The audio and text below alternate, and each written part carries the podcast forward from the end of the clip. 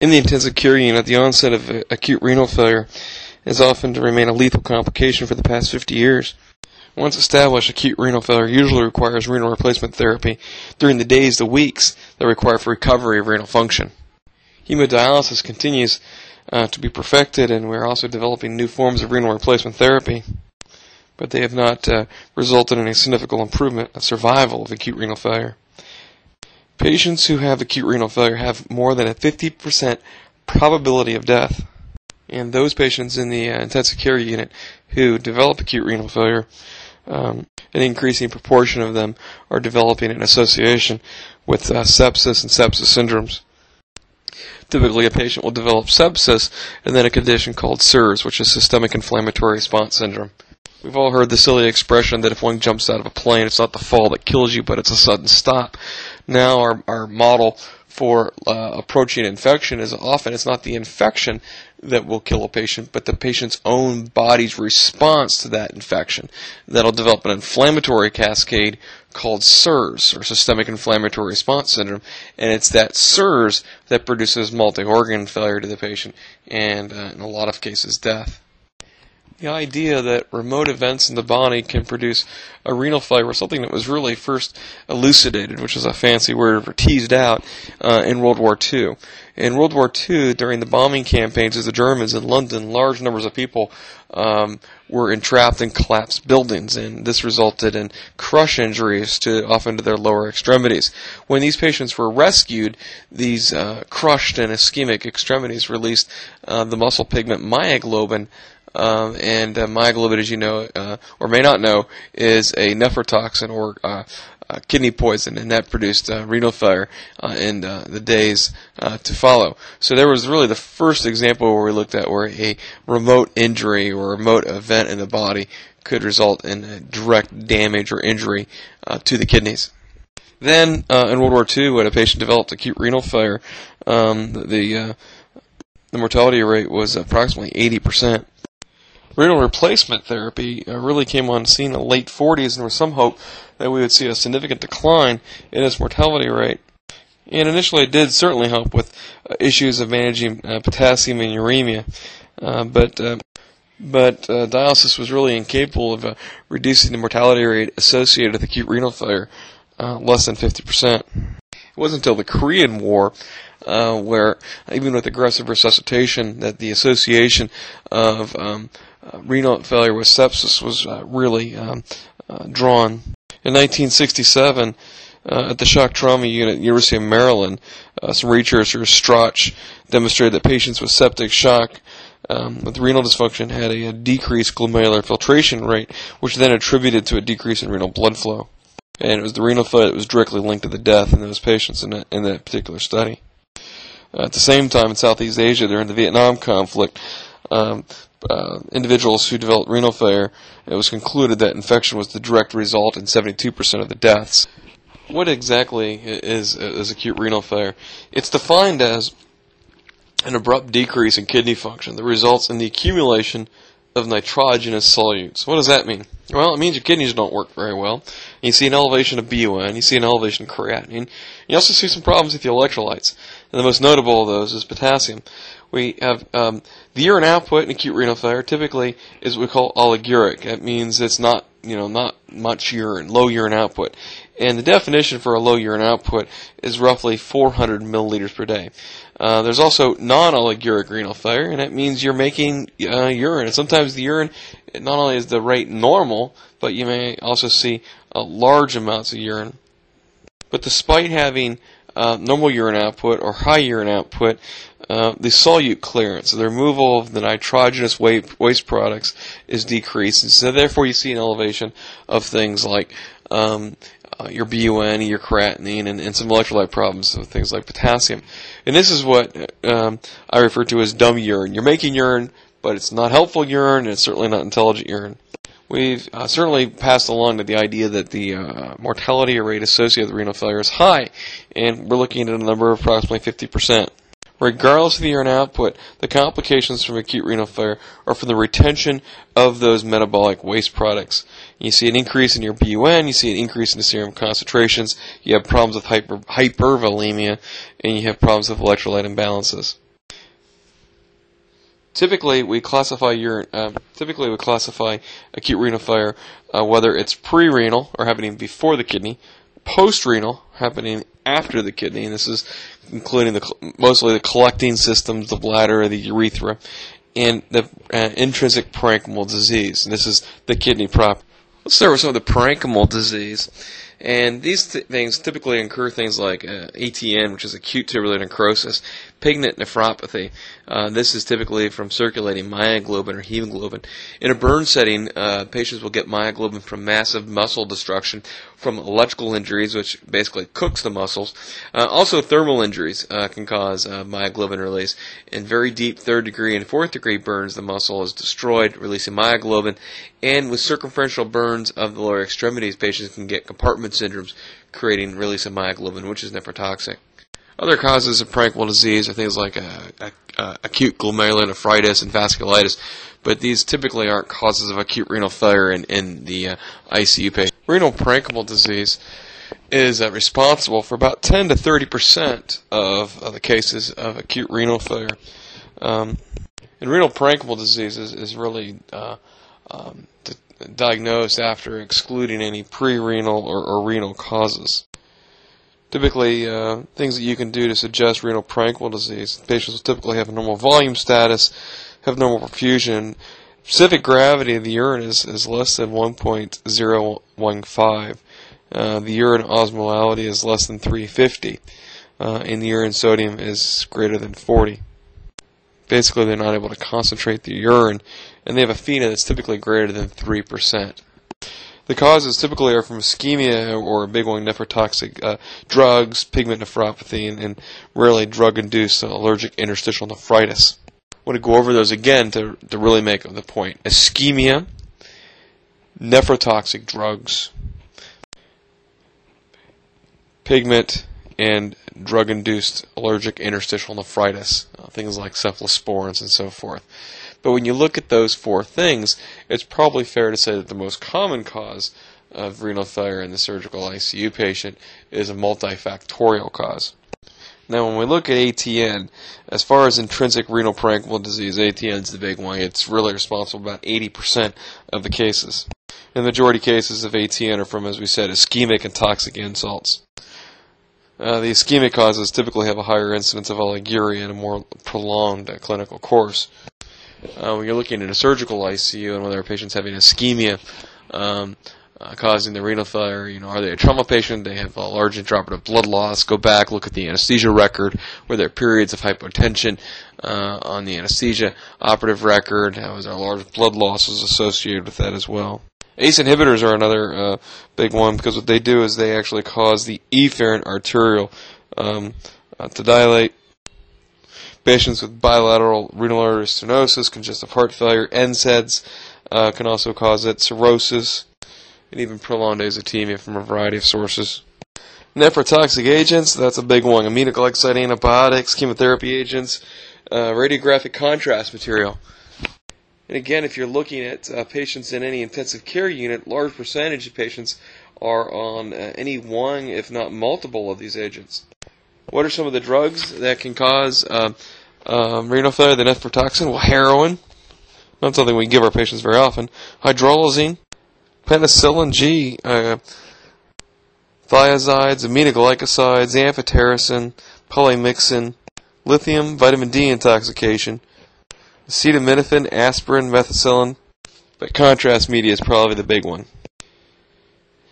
the actual way that each individual individual drug damages the kidney is dependent individually on each of the offending drugs. So it's not one uh, method by which uh, uh, nephrotoxic drugs uh, injure the kidney. But through the processes of resorption and secretion, the kidney is exposed to high concentrations of these drugs, uh, and uh, the product, byproducts of them um, often can be toxic. Um, if the patient is hypovolemic, that'll make the problem even worse.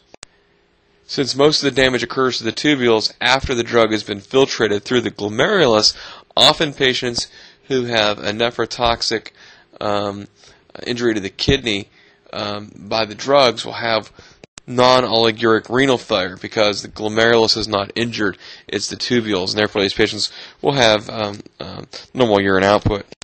Focusing a little bit on contrast media, very common nephrotoxin. The incidence of contrast nephropathy is between 1 and 10% and can be predicted according to a number of risk factors. These include the amount of contrast that's given, uh, the age of the patient, any pre existing renal insufficiency, uh, as well as diabetes. Pigment nephropathy is a not an uncommon cause of acute renal failure, and as I said earlier, it's typically seen in patients who are trauma patients or burn patients, um, or um, result of some operation or other kind of catastrophe. Any kind of insult uh, or ischemia or blunt injury to large muscle masses that can release myoglobin to the circulation. Myoglobin is a well-known uh, nephrotoxin. Now here's where it gets a little bit interesting and complicated is that myoglobin by itself is not uh, a direct nephrotoxin. But if it gets in the presence of acidic urine, okay, so the myoglobin is released into urine, the urine has a low pH or is acidic, then it creates a molecule known as ferrihemate. Ferrihemate is toxic to the renal cells.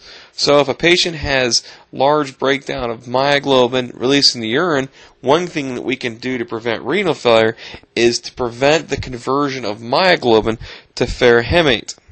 One way to prevent um, myoglobin-induced renal failure is to suspect it and recognize which patients are at risk. Therefore, patients who have burns, trauma, seizures, alcohol, drugs and intoxications, prolonged ischemia to muscle groups, and extended coma, these are the patients who are at risk. Now you can get uh, serum CPKs; they're typically elevated. You can send urine for urine myoglobin, though that would take a significant long period of time. What we'd recommend doing is get a urinalysis. If you see large free hemoglobin and few red cells, that's highly indicative of a patient having myoglobin. Now, if a patient is spilling myoglobin in their urine, we need to prevent the ongoing damage to the kidney. We do this by by aggressive hydration, um, uh, trying to get a urine output of at least 100 milliliters per hour. Also, we can use osmotic diuretics and alkalinize the urine. Now, alkalinizing the urine, we need to discuss this because what people think of alkalinizing the urine is that a pH of less than 7 is acid, uh, is acid, a pH greater than 7 is alkaline, and the uninitiated will try to get the pH greater than 7. It's a very difficult task uh, if, uh, if you're able to do it at all. Uh, when you're trying to alkalinize the urine to prevent that, um, that formation of ferrihemate, you want to get the pH greater than 6. That's it. Just, it's a relative alkalinization. Get the pH greater than 6, That'll prevent the conversion of myoglobin to ferrihemate. That'll prevent the ferrihemate from be acting as a nephrotoxin.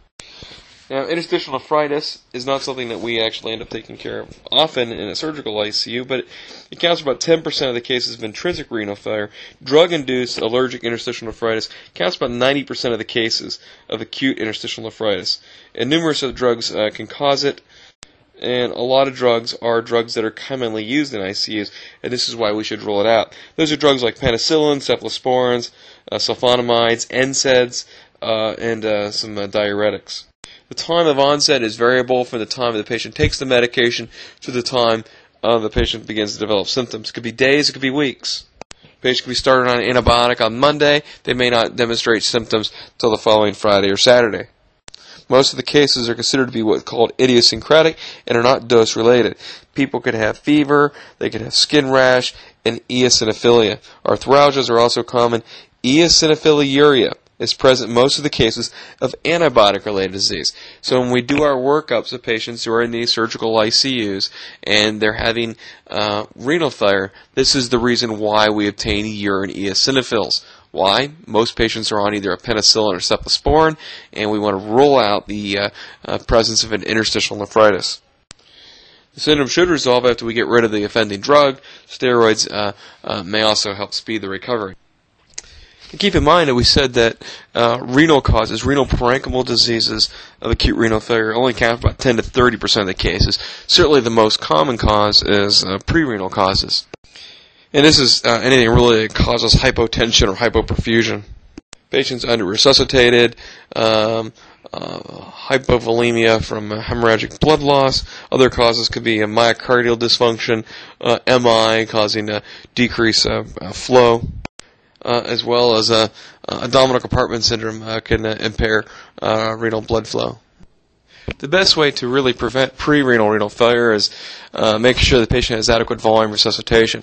Those patients who typically are coming out of the operating room, they're a trauma patient, a burn patient, or typically patients that you see just in, in most surgical intensive care units have a pretty significant cause uh, to have pre-renal renal insufficiency. And as we've said, this is the most common cause of acute renal failure. Patients may have had blood loss, they may have third spacing uh, going along with their uh, operation. If they're a burn patient, they're going to have just massive insensible and evaporative losses as well as uh, interstitial edema.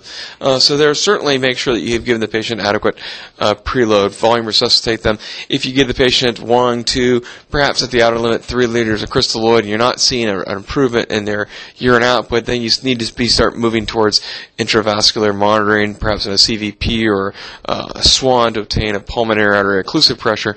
This is a highly controversial topic in the literature. Uh, there's reams and reams of articles written on do SWANs really improve outcomes, and I'm not actually a big believer in those. Um, um, uh, I'm not a big believer in PA catheters anymore as as well, uh, but we do have things like lithium uh, dilution cardiac output monitors, and certainly uh, echocardiography or uh, transesophageal uh, dec- um, excuse me, trans- transesophageal echo is helpful in determining preload and cardiac function you want to obtain the usual uh, studies that you obtain uh, in a patient who's oliguric, working up acute renal failure. You want to get the urine eosinophils, looking for the interstitial nephritis, like we've already talked about. You want to get uh, urinalysis, looking specifically at the specific gravity, urine osmolality, and urinary sodium. When you look at the uh, uh, urine osmolality, the urine osmolality is typically going to be greater than 400. The specific gravity is going to be greater than 1.024, and the urinary sodium is going to be less than 20. What these numbers indicate that the uh, uh, kidney is trying to maximally concentrate the urine. It's trying to retain on much of the water it possibly can, and it does that by holding on to the sodium, and that's why you see the low sodium. One thing that I didn't mention that certainly is worthy of consideration is the abdominal compartment syndrome patients who've had massive fluid resuscitations from hemorrhage, trauma, surgery, burn, whatever, we're seeing a large number of patients having abdominal compartment syndrome. Again, this is another highly controversial topic, as perhaps we're giving patients way too much fluid, creating this. Uh, I like to call it iatrogenesis imperfecta or iatrogenesis magnum.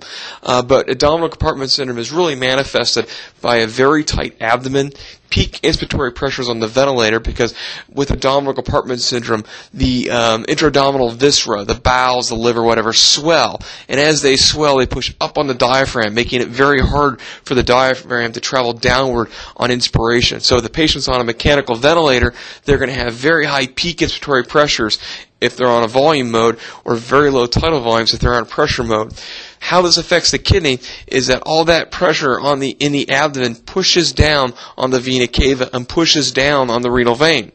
Now, if the patient has a mean arterial pressure of 65, that's the mean pressure in the renal artery going into the kidney.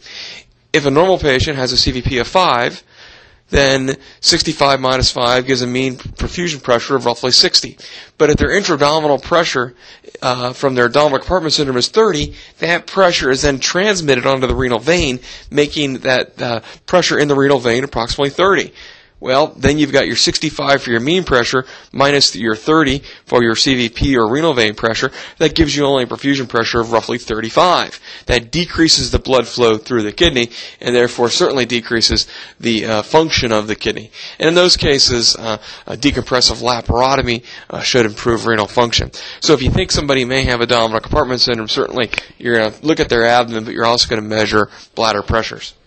Certainly last, but definitely not least, if you think somebody is uh, pre-renal, you've done the appropriate studies, um, you need to be thinking about intravascular monitoring, as we've mentioned. Now, there are some conditions that will make uh, the test, such as the uh, and the urinary sodium, um, uh, in, in, uh, inaccurate. And one is giving the patient diuretic. Diuretics work by inducing what we call a natriuresis. Natriuresis means the peeing out of sodium.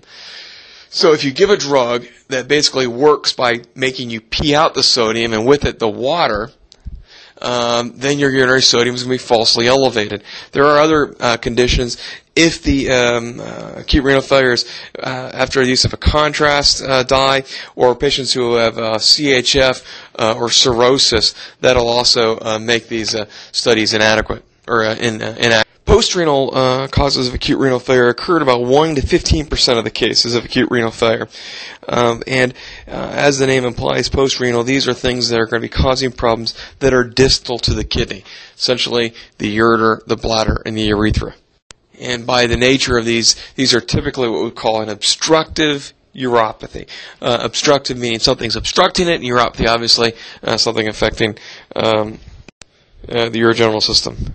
Things that cause this, probably the most common is uh, something like a plug Foley catheter. And this is one of the first things you should do when a patient has low urine output is ask somebody to irrigate the catheter. Make sure that the catheter is patent.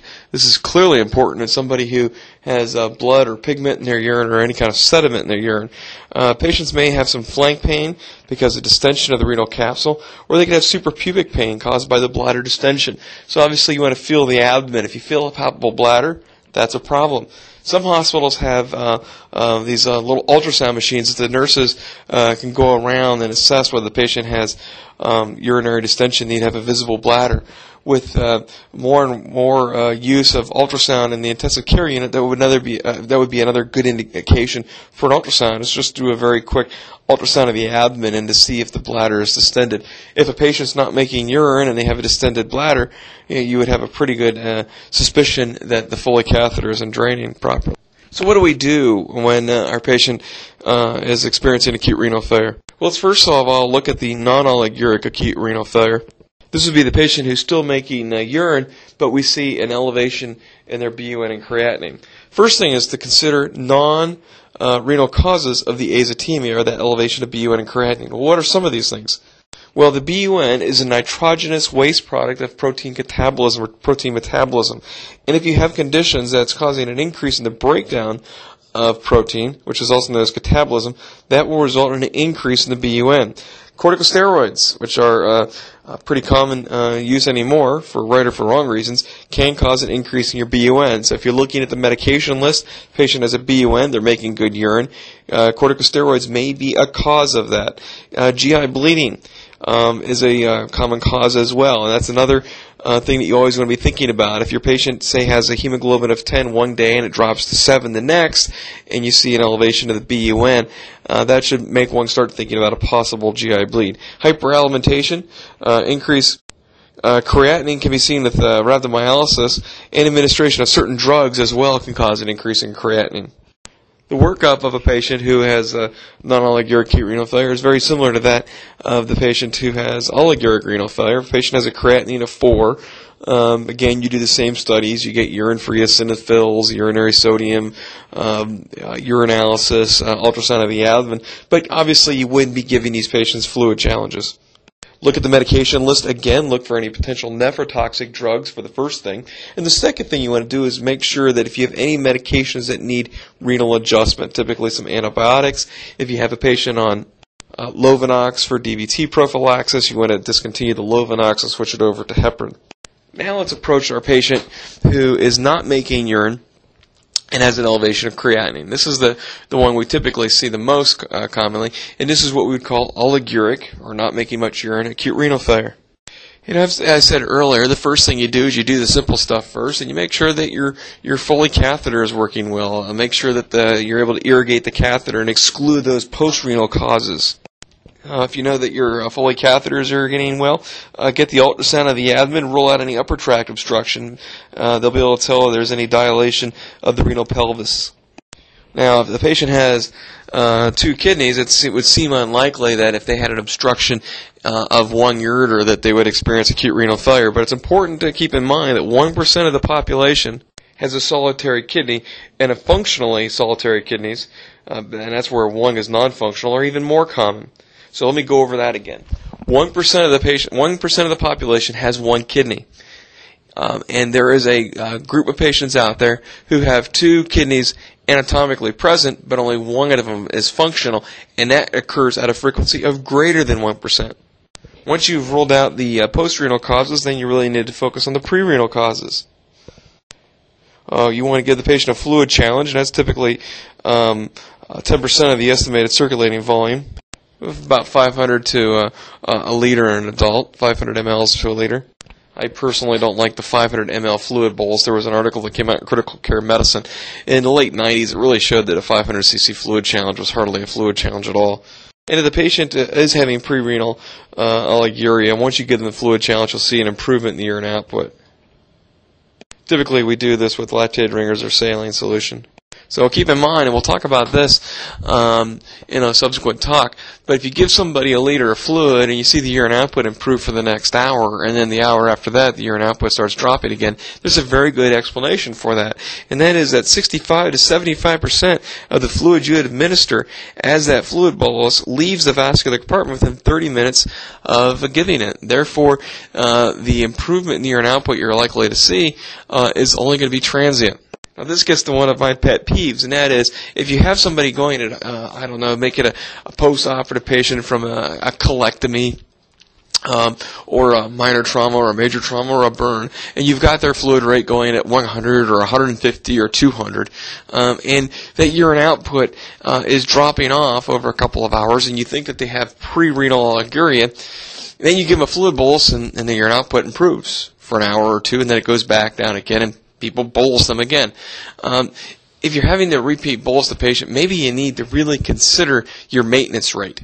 Um, uh, and this is what we call our bump and bolus. We'd like a patient to make 30 cc's of urine an hour. If they're making um, more than 100, they're probably making too much.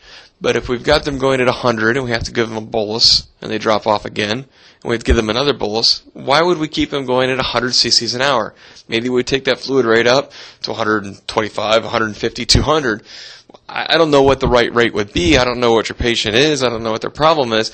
But clearly, um, the first fluid rate is not appropriate. So reevaluate that. The other thing you need to think about is maybe the patient's volume status is appropriate, but maybe they have a flow problem. Now, keep in mind, what's the difference between volume and flow? Well, volume is how much uh, volume is it, or how much fluid is in the container, how much container, how much fluid is in the vascular system. Flow is how well it's moving forward. You may have a patient who has adequate volume on board, but the heart isn't pumping it forward fast enough, and that would make you think: Does the patient have poor cardiac output? Have they suffered uh, a myocardial event? And again, if they had a myocardial event from myocardial ischemia or cardiomyopathy uh, or valvular heart disease, you need to really tailor your uh, therapy to the patient's principal problems. I'm not really that old, at least I don't think I am. Uh, but when I was a resident and a fellow, uh, echocardiography wasn't uh, as readily available as it is now, and it makes things simply uh, uh, much more easier in the intensive care units managing patients with uh, um, cardiac diseases because you need to consider patients who have valvular heart disease. you need to ch- adjust your treatments based on that. Patients who have left ventricular hypertrophy, we certainly are able to gain much more information about the patient's anatomical lesions of the heart, which certainly allows us to customize their physiological management as well. Now, what do we do in the patient? We talked about the pre-renal, we talked about the post-renal, but what if the patient has an intrinsic or a parenchymal injury to the kidney? Well, as we've already talked about when we introduced parenchymal diseases, typically the insult's already happened. So what we need to do is just simply make sure that we don't continue to uh, injure the kidney be it with uh, nephrotoxins or whatever. So make sure that you remove the offending agent, and typically uh, our treatment is mostly supportive at that point as far as the parenchymal injury to the kidney. Diuretics uh, have uh, been debated uh, over the years. Uh, people used to try to convert uh, uh, oliguric or low urine output um, renal failure to non-oliguric or urine output renal failure with the premise that those patients were just easier to manage and, and, had improved survival. Well, I would agree that the patients typically seem, at least when you're taking care of them, to be easier to manage, but the data has not demonstrated um, an improvement in outcomes but I'm always looking for uh, new data on that topic uh, because my bias certainly is is that they're uh, easier to uh, maintain when they're still peeing. But we want to talk about evidence-based medicine, not as one of my fellows would say, eminence-based medicine. Renal range dopamine. Now, renal range dopamine is, to me, one of the more entertaining things uh, that goes on and associated with acute renal failure. Um, I, I, can't tell you how many times over the years, uh, hundreds, if not thousands of times, I put uh, people on quote renal range dopamine uh, for the purposes of improving uh, renal blood flow. Um, absolutely uh, no data to support that. Um, our thinking when we did that was that um, dopamine uh, uh, basically acted at dopaminergic receptors uh, on the kidney and improved renal blood flow. Absolutely no data to support that. No data at all. Now, when you put people on dopamine, you actually increase their cardiac output. So there may be some improvement in their cardiac output. Dopamine is a natriuretic, and what I said earlier, a natriuretic means you pee off sodium, so it's another word for saying it's a diuretic. So you're giving a drug that improves cardiac output, and improvement cardiac output does what to renal blood flow? Well, it improves it. That will do what to urine output production? That'll improve it. Um, um, if you give a diuretic, what will it do to urine output? It'll improve it. But the idea that dopamine is acting through dopaminergic receptors to improve renal blood flow and preserve renal uh, function, uh, no data. Dopamine does not uh, prevent the development or limit the prognosis of acute renal failure. Now, everything we do has an action and uh, reaction, and you know, starting somebody on an inotrope is not a benign thing. You're certainly going to have the potential of increasing the myocardial oxygen consumption, uh, inducing cardiac arrhythmias, even at the low doses of uh, less than five or two and a half mics per kilogram per minute of dopamine, which is what we used to consider the quote renal range dopamine. Now, if a patient is um, in acute renal failure, really want to keep a close eye on the electrolytes. Keep in mind what I said earlier is that people who have renal failure don't die of renal failure. They die of complications of renal failure. And those complications are volume overload, electrolyte abnormalities, and GI bleeds and, and coagulopathies. So you want to get your electrolytes at least daily, and if there's a lot of change, you want to get them probably even more frequently. The one that we typically are attuned to is hyperkalemia. And hyperkalemia, we typically think of uh, high potassium of greater than 5, uh, but certainly uh, greater than 6.5 is a medical emergency. Now, in a situation where you have a lot of catabolism, a lot of tissue injury, you're going to have large amounts of potassium released and you can see pretty rapid increases of your potassium over a reasonably short period of time. Now, hyperkalemia uh, can cause some real car- significant cardiac problems and can ultimately result in, in asystole. The classic EKG uh, uh, findings that we talk about are loss of P waves, widening of the QRS, and then ever so popular peak T waves. So it's the peak T waves that we commonly think of when we talk about hyperkalemia there's really two approaches that we use when we talk about treatment of hyperkalemia um, in a patient who's got acute renal failure. Well, probably the, the actually three approaches I should say. Probably the most definitive way of managing the hyperkalemia is having the patient undergo hemodialysis. Now, uh, that that would be great, but that may not be uh, uh, feasible because the patient may not have um, catheters in place. The family hasn't been consented. It may be two o'clock in the morning on a Saturday night, and you don't have a dialysis uh, a nurse immediately available. But you've got a patient who has a potassium of 6.8, and they're having peak T waves. And the question is, what do you do with that? Well, the first thing you want to do is is to um, protect the heart from the cardiac arrhythmias.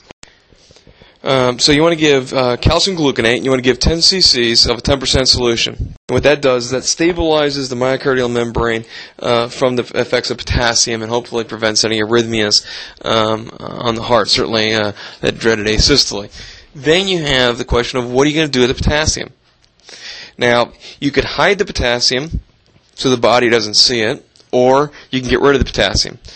And what we talk about is when we talk about hiding the potassium, or get, let's talk about getting rid of the potassium first. You can get rid of the dial, you can get rid of the potassium by dialysis, dialyze it out, or you can get rid of the potassium by using potassium trapping resins. And this is typically Kayexalate. You can give Kayexalate anywhere from 20 to 60 grams in about 100 to 150 grams of sorbitol. You could do that orally, which is really just kind of horrible, or you give it rectally, which doesn't really make the nurses incredibly happy either. Uh, but the for uh, as far as what's best for the patient, what's perhaps most functional uh, or, or, most efficient at capturing the potassium, that would be the uh, uh, Kayexalate given rectally. That'll actually bind the potassium and then remove it from the body. Now, what you could do, the other thing you could do is what I call hiding the insulin. And what you do when you hide the insulin is you give the insulin and the uh, glucose. Most of the books say you can give about 10 to 15 units of uh, regular insulin. I usually give just about 10 units of uh, insulin and then an AMPA D50. And what that does is that drives the potassium into the cells. Now, when you think about the um, most of your potassium in your body lives inside the cells. They, remember, you have to maintain electroneutrality across your cellular membranes. So, you know, the uh, concentration of sodium is high outside, it's low inside the cell and potassium pretty much mirrors it. Remember, they're both cations. So potassium's high in the cell, low outside the cell. So when you have a high potassium, by giving um, uh, insulin and by giving dextrose through a co-transport mechanism, going back to some uh, basic biochemistry flashback nightmares, you're going to push that insulin or that push that potassium into the cell, and that it will immediately lower your your serum potassium levels. So that's good, right? Well, it is good if somebody's potassium six and a half and they're having all kinds of uh, cardiac arrhythmias. But keep in mind, you haven't decreased your total body potassium. It's still elevated. You've only lowered the serum potassium by hiding it. So over a couple of hours, that potassium will slowly start to leak out. So if somebody has a um, elevated potassium and you start giving them dialysis and, or Kayexalate after uh, you've pushed it into the cells, uh, several hours later you'll see the potassium start to sneak back up there. So you need to be mindful of that. Other electrolyte abnormalities you can see with people who have renal failure. Low sodium, that's hyponatremia. Hyperphosphatemia, we see that all the time. Hypocalcemia and metabolic acidosis. And the reason why you see the metabolic acidosis is because the kidney is not really able to make uh, bicarbonate. I want to end looking at two conditions that I end up treating a lot as a, as a burn ICU, as a burn surgeon and burn intensivist. Obviously, those are patients with burns and patients who have sepsis or septic shock. The burn patient is at significant risk of developing acute renal failure because of all the massive amounts of evaporative fluid losses, the fluid shifts uh, that we see. Patients can um, um, evaporate liters upon liters of um, um, uh, free water off of their burns in a daily period, in addition to their insensible losses they have just by being on a mechanical ventilator. Other things that can cause um, uh, renal failure in a burn patient is myoglobin. Uh, electrical injuries are, are uh, basically will cook the muscle, and as it cooks the muscle, it releases high levels of potassium and myoglobin. People who have circumferential burns, typically to the legs, uh, can get um, both uh, compartment syndromes, which can cause muscle damage, uh, which will release myoglobin, or they can just have burns so deep that you see direct damage to the muscles. You know, for lack of a better descriptor, you see the muscle cook, and as the muscle cooks, it releases that pigment. So again, we're always looking at the uh, urine. You know, there's, uh, like we talked about hyperkalemia. Uh, one of the drugs typically used to uh, do rapid sequence or pharmacologically assisted intubations is succinylcholine. Succinylcholine is a drug that's contraindicated in cases of hyperkalemia, people who are quadriplegic or paraplegic, and in burns. And you know, for all intents and purposes, from a pharmacological safety standpoint, you can typically give succinylcholine uh, in the, the first 24 or sometimes 48 hours from a burn injury. Why you don't do that is kind of off the topic, and we could talk about that some other time. Most uh, experienced burn providers, though, including myself, stay away from the use of succinylcholine, uh, either in an acute burn or a, a, patient who's been burned several days ago. But one of the things I'll do, if a patient's coming in uh, and they're severely burned, deep burns of their legs, uh, I'll ask for a Foley catheter before um, we intubate them. And that always kind of confuses people. Jeff, you know, airway breathing, CAT scan, you know, F Foley is, is down on the list. But I actually want to know what the urine looks like. Patients sitting there, they're breathing, they're controlling their own airway. It takes maybe another minute to get a Foley catheter. And if you send a, a specimen to the lab, um, it's not going to come back in you know, four or five minutes. But if I put a, it's, you know, maybe 20 minutes to an hour until I get that lab back. But if I put a Foley catheter in and I see frankly pigmented urine, uh, be the patient from an electrical injury or from a thermal burn with extensive injuries to their limbs, well, they've got pigment in their urine because they've got myoglobinuria. That means they've got muscle damage to the point that they release myoglobin. If their muscle damage is severe enough that it is pigment in the urine, then it also releases potassium. And in the appearance of that urine, I would certainly refrain uh, from using succinylcholine or anectine for a pharmacologically assisted intubation. Sepsis can cause uh, acute renal failure through both direct and indirect methods, um, both through the use of endotoxins and prostaglandin-mediated damage to the, the renal uh, microvascular system. Uh, sepsis causes hypotension uh, that can also result in kind of a pre-renal situation. Uh, the real treatment of this is treatment of the sepsis and um, uh, avoidance of nephrotoxic drugs when you can help it. With more and more uh, resistant organisms, that's becoming more and more difficult. But uh, let's say more judicious use of your antibiotics. Certainly being mindful that a patient who is on norepinephrine um, in septic shock with a low mean arterial blood pressure and getting um, some powerful, powerful nephrotoxic antibiotics, uh, you'd be mindful that uh, you want to follow the renal failure closely and also follow your drug levels closely. That's a rather long podcast. Um, but it's a huge topic, and, and, keep in mind that there's a lot that we haven't covered in, in regards to acute renal failure. Uh, we haven't talked about chronic renal failure, the preoperative management of a chronic renal failure patient, and the postoperative management, and we have not even gone into the issues of um, renal replacement therapy. I will tell you. Uh, and I believe that this is clearly supported in the in the uh, literature, is that earlier renal consultation has been demonstrated to improve outcomes in patients with acute renal failure. Now, we've quoted this statistic multiple times in this podcast.